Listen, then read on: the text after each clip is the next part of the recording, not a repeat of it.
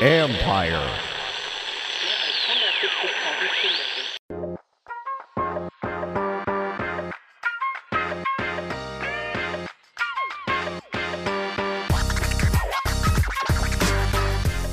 Welcome to Inside the Cap. I'm your host, Joel Corry.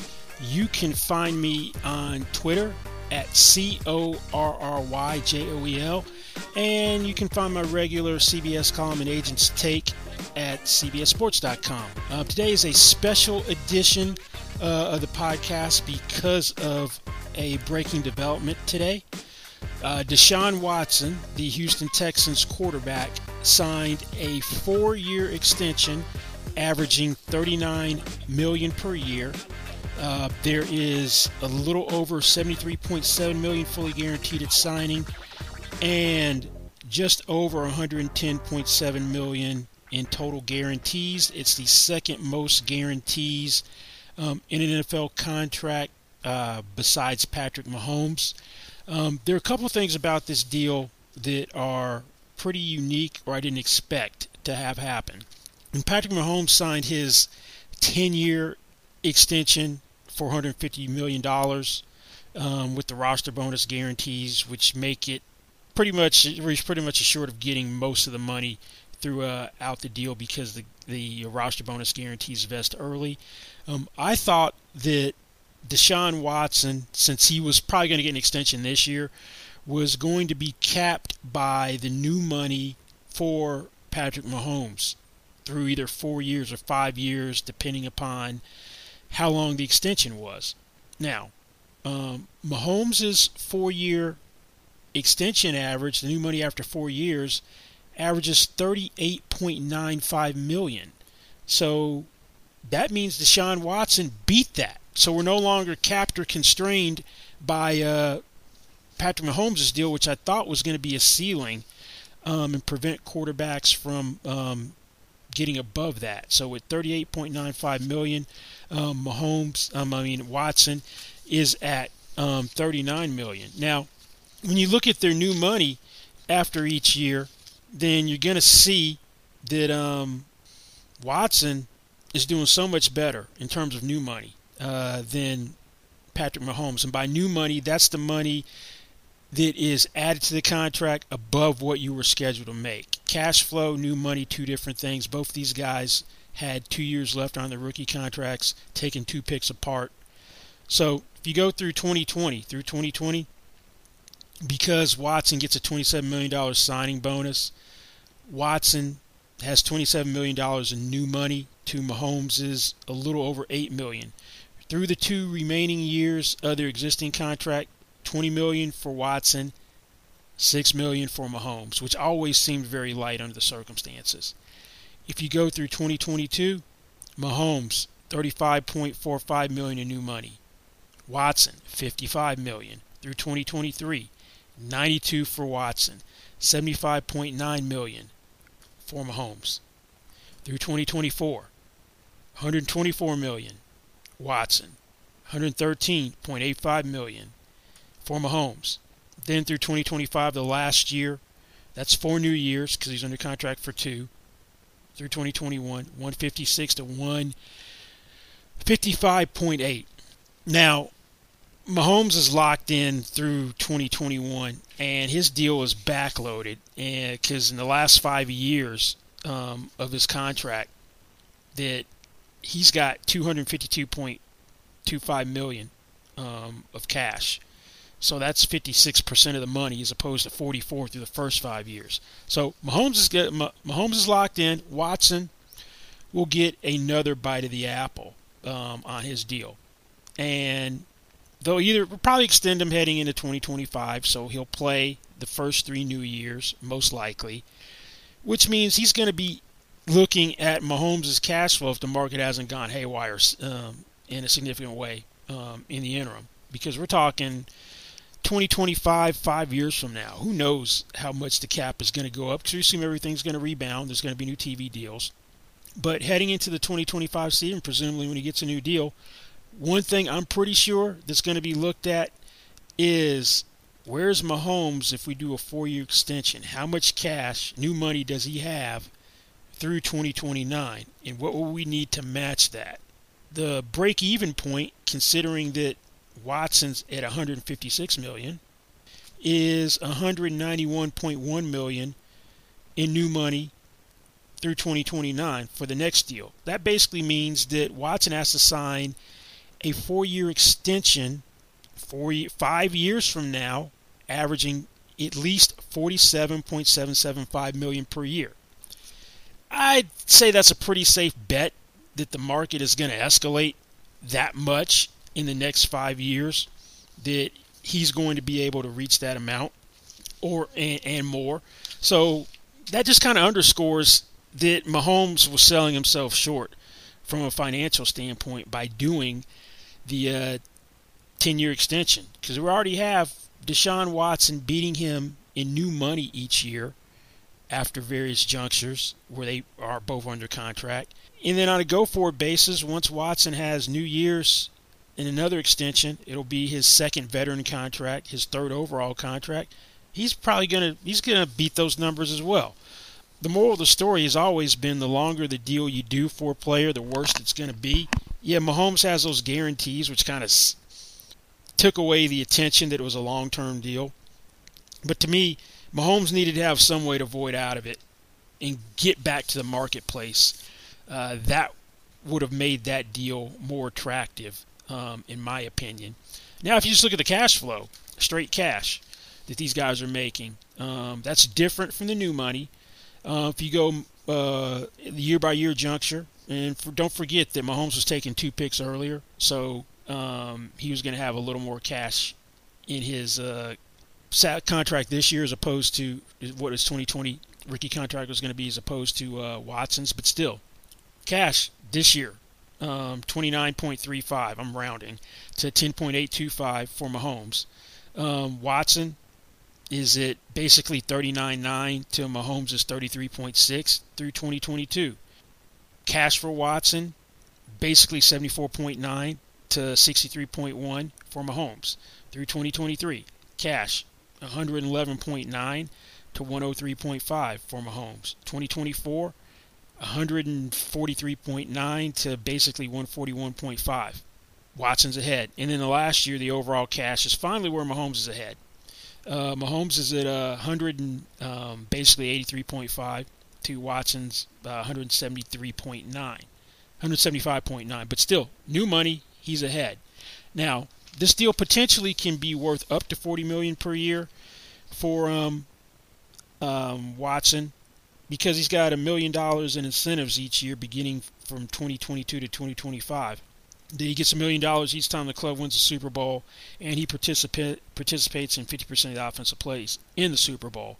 So um, I don't necessarily think that's going to happen, uh, but uh, that that potentially makes it a deal worth 40 million per year.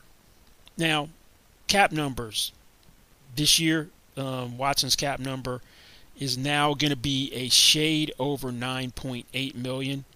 Um, it was going to be just a little over 4.4 million. He was going to be counting at 17.54 million next year uh, on the cap for his fifth-year option. Texans is going to pick up a little bit of cap room. The cap number is going to be 15.94 million. 2022 cap number 40.4 million.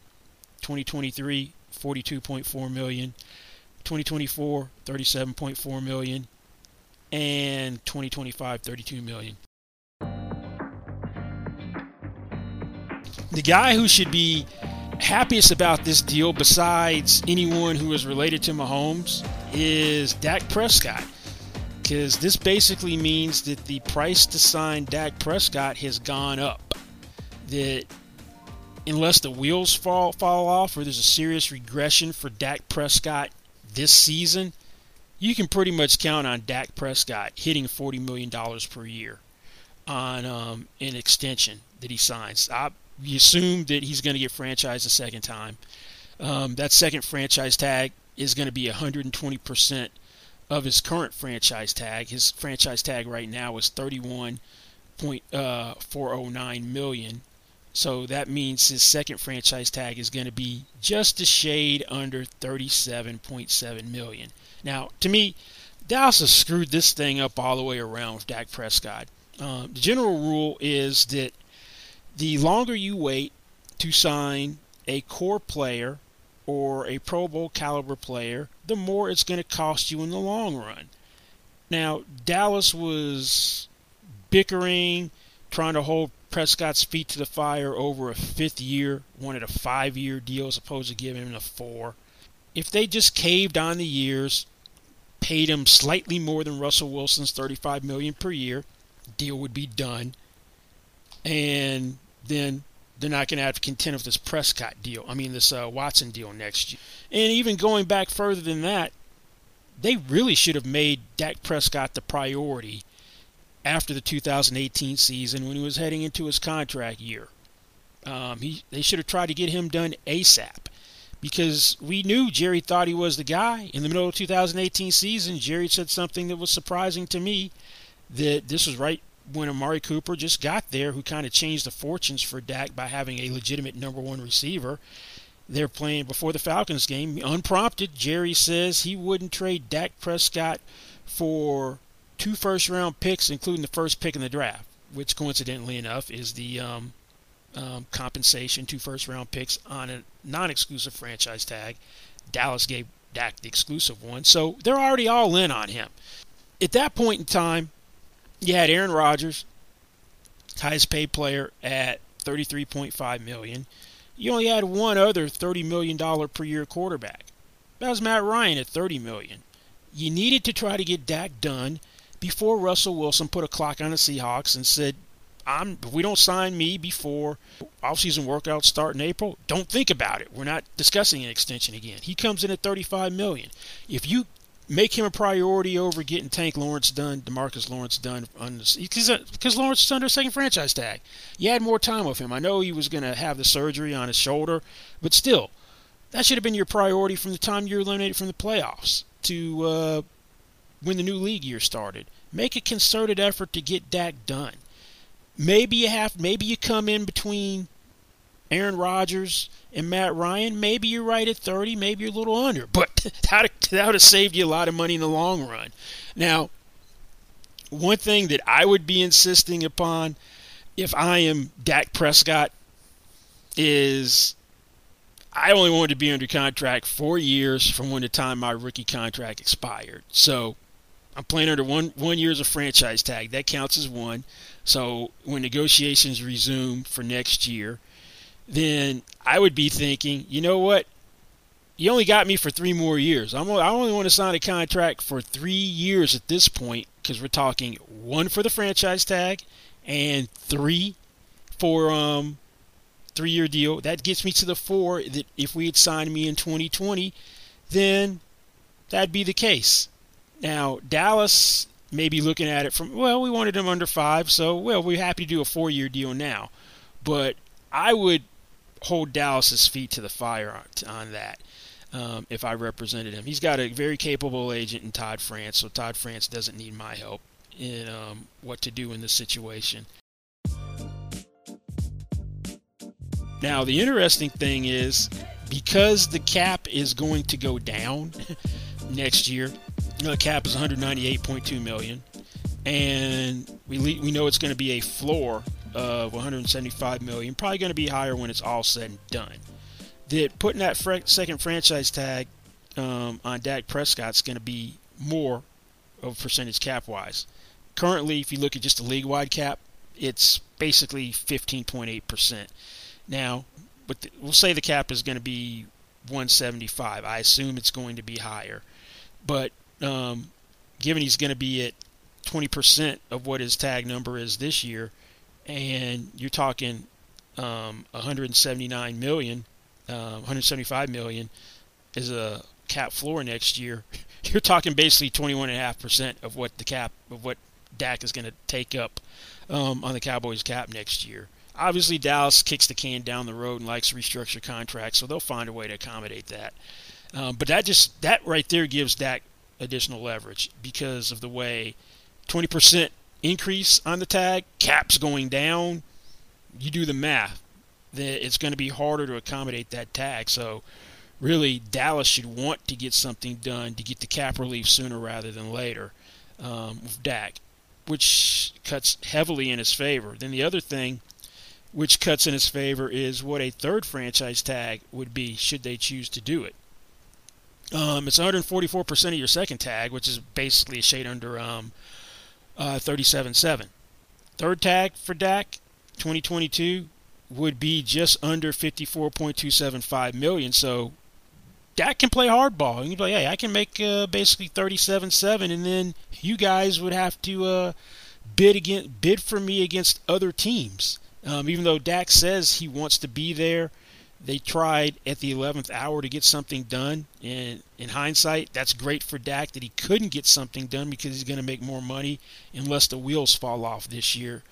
But um, this Deshaun Watson deal, phenomenal job by David Mulugheta for getting this deal done at key junctures, exceeding what I thought he could do because I didn't think I thought he was going to be capped by Patrick Mahomes um, whether it was going to be a four-year extension or five-year extension. I thought he was going to be capped at what Mahomes um, signed for, uh, where his new money was after those years, because at 38.95 million, um, I thought that's where he would be capped. Maybe he'd come in at at um, 38.5 million max. I honestly thought the deal would be in the 37 um, million dollar uh, range, but that definitely is not the case. And then in terms of three-year cash flow for Mahomes, he's the first guy who is three three first three New Years, I should say. He's at uh over 41 million. Um, it was Russell Wilson on that 35 million dollar per year deal in 2019, but the next one, stay tuned for Dak Prescott. Cowboys saga is going to continue. Great job, Deshaun Watson, becoming the highest paid player in the league on a conventional deal. Holmes deal, unique special deal that over time, if he starts looking at money and they're not winning championships, which is I, his goal, not to maximize dollars, but try to build a dynasty, then in hindsight he may regret it. But that'll wrap it up for uh, this special edition of Inside the Cap. Um, we'll see you back here next week. Uh, thanks for listening. Don't forget, you can find me on Twitter. That's Corry Joel, C O R R Y J E L, and also my regular CBS column and agents take. Goodbye.